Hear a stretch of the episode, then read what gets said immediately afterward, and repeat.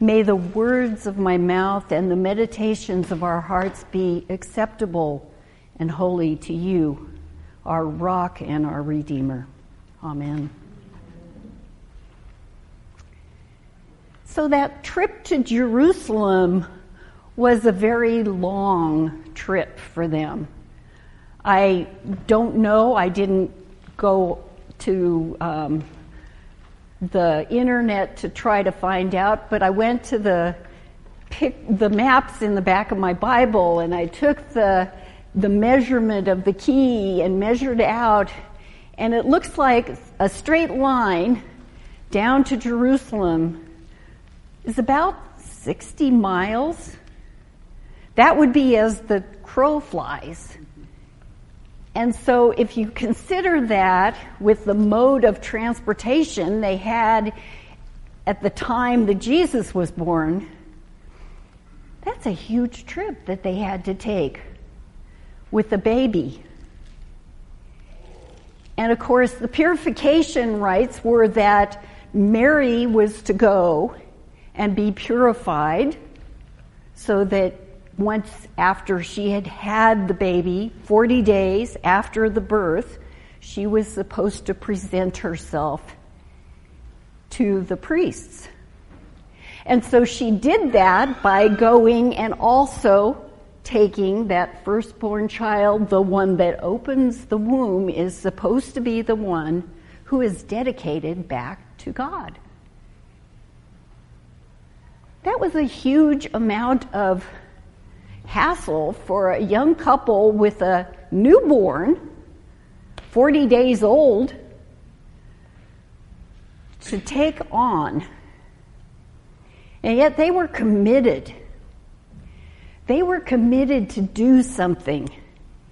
And because they did that, the Spirit comes out in Simeon's prayer and song.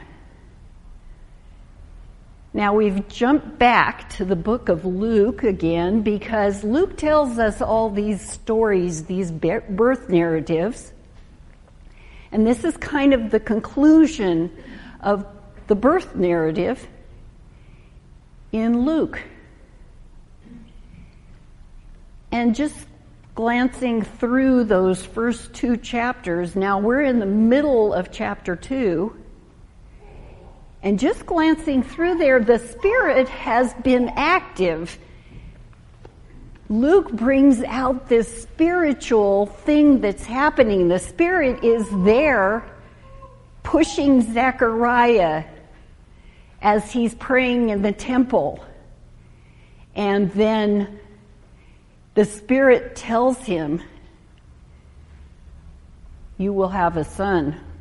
And that son, of course, is John the Baptist, who comes to Zechariah and Elizabeth when she is old, when they are both old.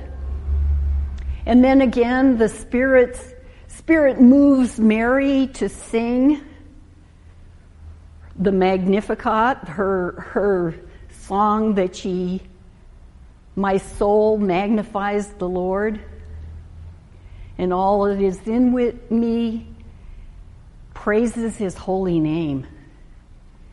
And so that Magnificat comes out of Mary because the Spirit has moved her, the angel has t- tapped her on the shoulder. And now again, we find the baby coming to the temple and Simeon being moved. But there's a lot more to this story, and it only begins us with the story, of course, of Jesus' life and how he touched people and how he pointed out the truth in their lives and how he continues to point out the truth in our lives. Barbara Brown Taylor tells a story about how she went to a retreat one time and there were about 70 people there and the opening was asking people to share a story about how they saw Jesus in someone else who had touched their life. So, after some time of thinking about it, one person got up and told the story about how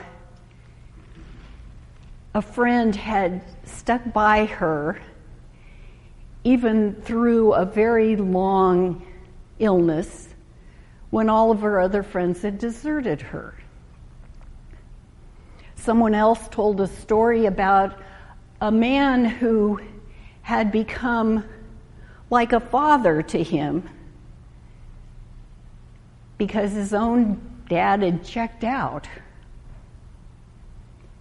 And she said, We were all sitting there feeling like we were in church, comforted, and feeling holy about this time together when someone stood up and said, I started thinking right away how who it was who said to me or who would tell me the truth so much about myself that I would want to kill him. And she said it popped our bubble it brought us back to the reality that Jesus might not be all that pleased with some of the things we do either. That although we try to act holy, we can't be perfect. And so the church challenges us all the time Every Sunday, we come here and try to think about our sins. Try to think about ways that we didn't stand up as well as we could have or speak out like we should have. Or maybe about the times that we were virtue signaling and acting like we were better than someone else. Or maybe about the time we didn't bother to talk to someone because they scared us or offended us.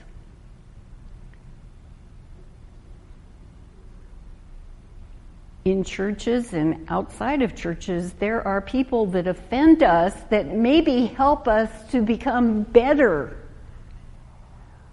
who help us to be stronger and more resilient to help us to find ways to grow. None of us want to do that. None of us want to deal with someone who is offensive to us. And yet, that's what we're expected to do.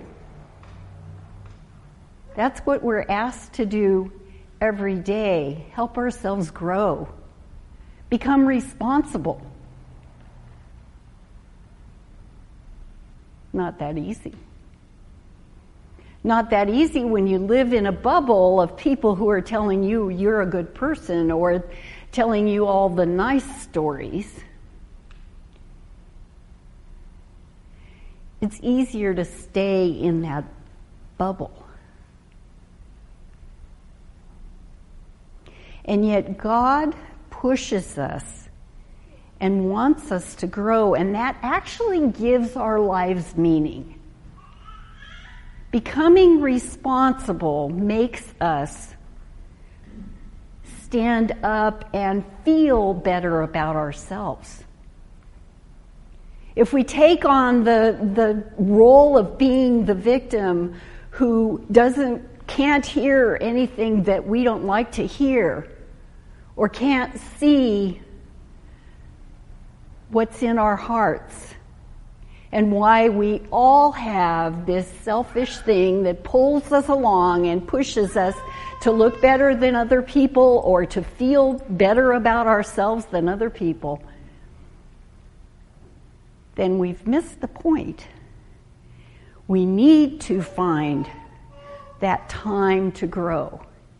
Each one of us does.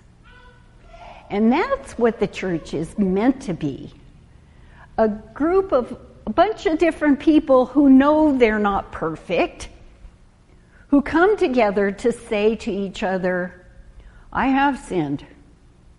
I need to grow. I need to, to live through better. I need to pray more often, or I need to remember to pray my list, or I, remember, I need to remember to go say hello to my neighbor who's lonely. Whatever it is, whatever that's pull, it is that's pulling you today, I challenge you to think about that couple with a newborn baby. And it obviously didn't have much money. In fact, one of the commentators says that when um, Jesus was brought in to be dedicated, it says two turtle doves or two pigeons. What, what did it say? Something like that. Two small birds, anyway, or relatively large birds. But you could, you could bring in a lamb too not Joseph and Mary because they didn't have money to bring in a lamb or to buy a lamb once they got to Jerusalem.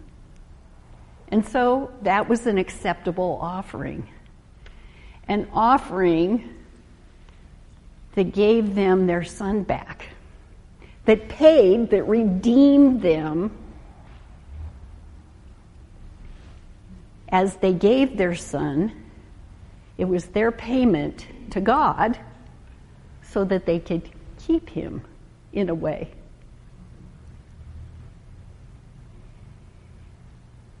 Now, I'm not saying we should all become Orthodox Jews and walk to Jerusalem. Of course not. I am saying that God always is there the Holy Spirit is always there to tickle us and to push us and to help us to grow in love toward one another and in love of God. May you be blessed in finding ways for yourself to grow so that your life will also have that kind of meaning that is so important in our world today. In Jesus' name, amen.